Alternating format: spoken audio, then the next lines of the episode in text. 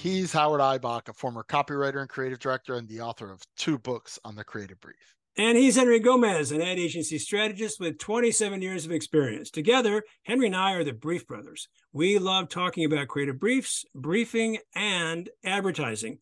And ladies and gentlemen, Henry is fresh off a wonderful vacation to Portugal, so maybe he'll tell us some stories. Well, Henry, we're back with another episode. And today we're going to revisit uh, a couple of friend of ours, Pieter-Paul von Weiler and Matt Davies. They are the co-founders of an amazing service called betterbriefs.com. It's a website, but they also do training in writing better briefs from the marketer's perspective. So it's something that they and I share in common. We had them as guests. Well, actually, it's been quite a while ago when they did a global survey asking questions about the quality of briefs that marketers present to the agencies among those in Australia, New Zealand, Canada, the United States, and the United Kingdom. And it's no, was no great surprise to you or I or many of us in the in the ad industry of this yawning gap between how marketers perceive the quality of their briefs and how agencies don't quite see it that way. Um, to say the least. To say the least. Well, we had Pieter-Paul and and and uh, Matt on the show. We had a great discussion. They've gone to do some wonderful things, and now they have teamed up with IPA, the Institute for Practitioners of Advertising in the UK, and a wonderful cartoonist who is so perceptive in our industry, Tom Fishburne, the Marketoonist, someone that we both admire.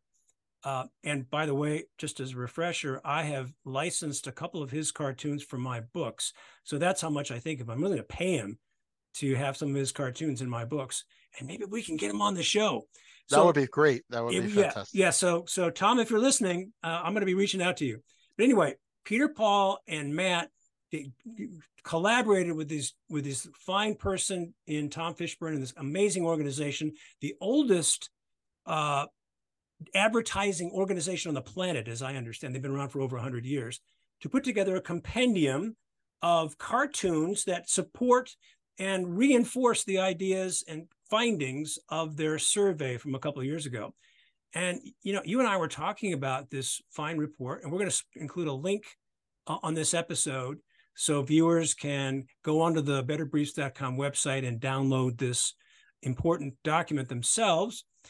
We we don't want to show there are about five or six cartoons in the compendium, and we're not going to give away your thunder, Matt and Pieter-Paul. But we're going to take one slide, which we thought was really uh, interesting, and it covered a topic that we don't talk about as much as we probably could. Um, it's on reviewing, but let's just show this is the cover. This is the opening cover of the compendium, the issues with briefs and how to make them better. And as I said, there were about 19, uh, there are about six uh, cartoons. We're just going to look at one of them. This one is page 19 yes. Yeah page 19 six there are six cartoons. This is one on page 19 uh, and as you can see it's pretty self-explanatory. You have three judges reviewing some pieces of work and they each have a different manner style approach to, to reviewing the work. And the reviewee is saying well maybe we need to be a little clearer on your evaluation criteria. And then of course they cite peter paul and matt cite uh, the findings of their survey, which says 68% of marketers and 88% of agencies aren't clear on how creative work will be evaluated. And I think this is a great opportunity, Henry, for you and I to have a discussion because as much as we love talking about how do you write a great brief, how do you evaluate a great brief, when do you know you've written a great brief, it's just as important, maybe equally important, maybe more important to know, okay, you've got the work in front of you based on this brief. Now, how do we judge it? And this, I think Tom has done an amazingly good job of summarizing the challenge. What is the criteria? Um, I have actually done an entire workshop on how to evaluate creative, and you know, I'll I'll give you a little rundown on that in a moment. But Henry, I need to take a break here. I've been talking way too much. I want to give you some an opportunity to get your thoughts on Tom's translation of this finding in in the uh, survey. Yeah, I so as a longtime strategist, uh, a presenter in many, many, many, many, many creative presentations, I can uh, attest to the fact that um, most client organizations don't have a uniform method for evaluating creative. Um, and if they do, they don't make a habit of communicating that method to the clients. I mean, to the agencies. The agencies just kind of got to figure it out over time. Um, I think honestly, this is one of the weakest links in the creative process, in a process that has a lot of weak links. Let's face it. Um, right. uh, and that is because it can be so subjective. Um, you know, one piece of creative might tickle one person's funny bone uh, and not the others. And you can see that here in the cartoon. The cartoon's really illustrating two things, right? The three people saw the same work and they have not only three different methods for evaluating the work, but one of them has 9.8, presumably out of 10, which would be a great score. The other one has two and a half stars out of five, which is presumably a mediocre score. And the other guy's got like an angry face, which presumably is a bad score. So not only do they not agree on how to evaluate the work, they saw the work differently in terms of its quality or ability to solve the creative challenge. So um, it definitely brings to light a, a, an, an issue that we have. I wrote a piece on LinkedIn a while back about take like out of your vocabulary, mm. and it was for marketers about um, evaluating creative work. Um, the first thing we one of the first things we look at when we write a brief is the target audience. What you like and what you don't like doesn't mean squat, right? Like it's is the target audience going to respond to this in the way we want them to respond? What's your best guess about that? Um, I think is should be based on what we know about that target audience, based on what we know about the marketing challenge, the, the advertising challenge. Um, those are the questions we need to be asked. Like is a subjective thing. I like this, I don't like that. I get it's it's a shorthand for saying I prefer this idea over that idea or but it I think it's a good exercise to say look I'm going to try not to say and think about how hard it would be to look at three different ideas and not say I like number 2 better or I like number 3 better um instead saying I think number 3 is the most compelling to the target audience or number 3 is the most provocative or number three is the most likely to solve the challenge that you guys have identified and that we agree with. So, um, you know, another issue, and it's not really addressed in this cartoon, is who is evaluating the creative. And when you and mm-hmm. I have talked about ultimate decision makers not being at the table not not being part of the brief process which is a big no no and then not being at the table the day of the creative presentation they kind of one of these three people is tasked with sending it via email to the ultimate decision maker where there's no dog and pony show where there's no setup there's no and not surprisingly a lot of work gets rejected after being initially approved by this panel of geniuses here that we see in the cartoon. So, and go ahead. I was just going to say there was something else that you mentioned in a previous conversation, and we haven't had too many that I actually used in a training. You said juniors should be seen and not heard because their senior, the senior or the most senior person in the room needs to make absolutely clear what the objective is. They need to set the tone for what kind of creative they're looking for, how to fulfill the brand promise, those kind of criteria. Well, I used that in a training at a workshop for a, for an ANA member, and boy, did I get in trouble when I said that. Oh. They were they were pissed at me because they made a point of saying, "Oh, oh, oh, we want to give juniors every opportunity that we can to have a say on what the creative is." And I said, "I think that's a wonderful idea, but not first let the, let the seniors set the tone so the juniors know what it know what it is that they're supposed to be commenting on. I still caught hell for that. My well, bosses did. The, my bosses didn't didn't like that. It's like they didn't well, like me at I, all. I mean, you know what? Next time, offer it up not as your opinion, but as an opinion of a uh, thirty your opinion? strategist. My, yeah, you my, know, my my podcast co-host Henry, it's his idea. Don't blame for, me. For, for for whatever it's worth, senior agency people want to get feedback from the decision maker. Um, they don't want it to be prejudiced by a neophyte who, um, you know, frankly, doesn't have the experience or the training yet to make those decisions. If you want to, you know what, you go to surgery and there's a resident there who's just fresh out of medical school, and then there's a chief resident, meaning the chief of all who trains all of the residents. Who do you want cutting you? You don't want the the guy who just graduated. You he's there to watch, observe, and learn and in a limited capacity be allowed to participate. But the patient ultimately is the responsibility of the chief resident.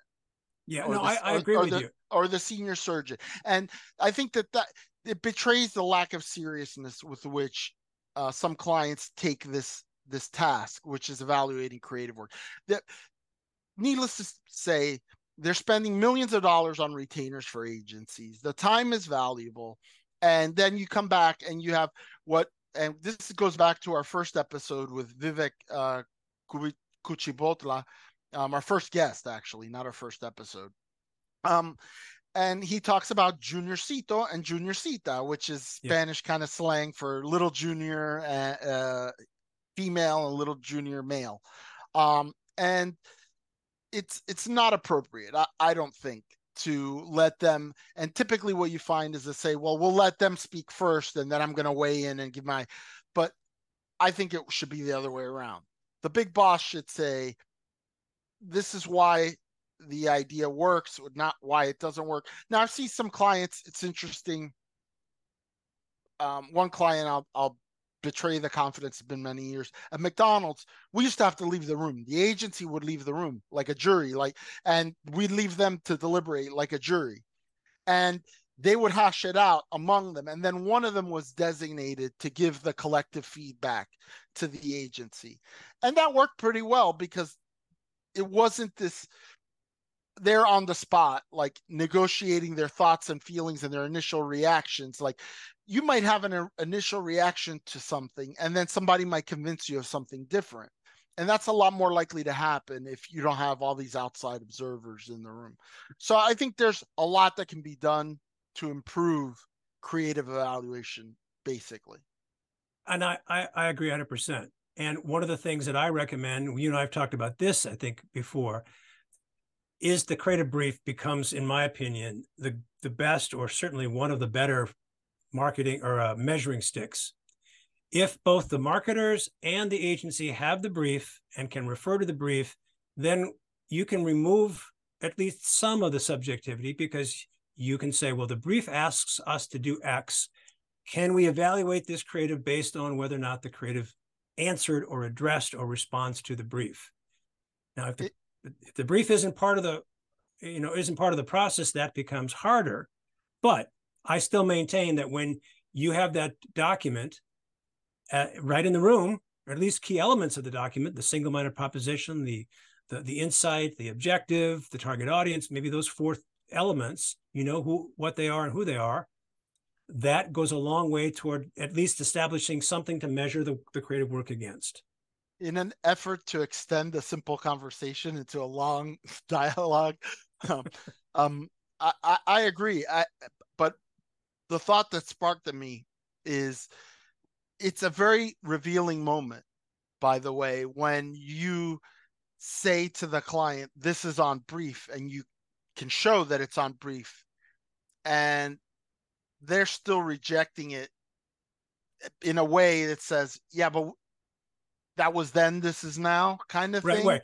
and you know one of uh, the that, one of the things that's that's revealing of a bad client um, well, it's and, also it also reflects one of the other uh, findings in the survey uh, that didn't get translated into a slide by Tom Fishburne, but is part of the survey. So if you you ladies and gentlemen watching, go to betterbriefs.com and download that quite 45 page uh, slide presentation on the survey, one of those slides says nine out of 10 marketers admitted that they rebriefed, they changed the brief after the creatives have been briefed in.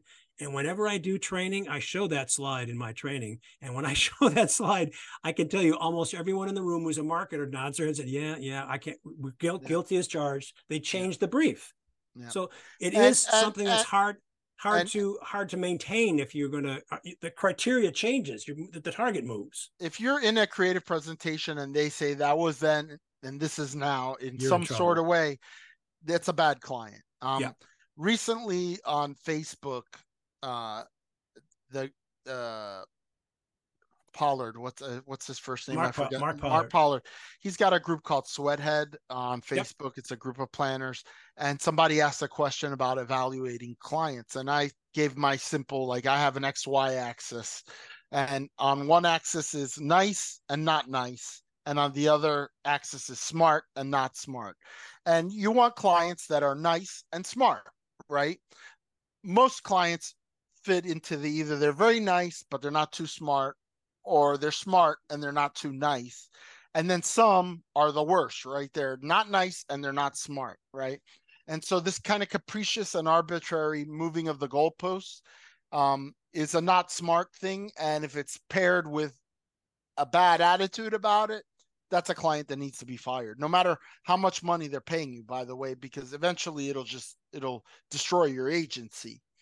Um, so how uh, that how the client treats the agency at a creative presentation is also indicative of you know the their quality as a client. yeah yeah I, I i agree and you when when you tell me stuff like that uh henry and we have discussions like this it's just another reminder of why i'm glad i'm teaching and not practicing anymore Yeah. because it reminds me of some of the the headaches the major Yeah. headaches of working with clients that are just I've been- difficult I've been fortunate to work with a lot of nice clients. Some of Mhm. those clients were really smart.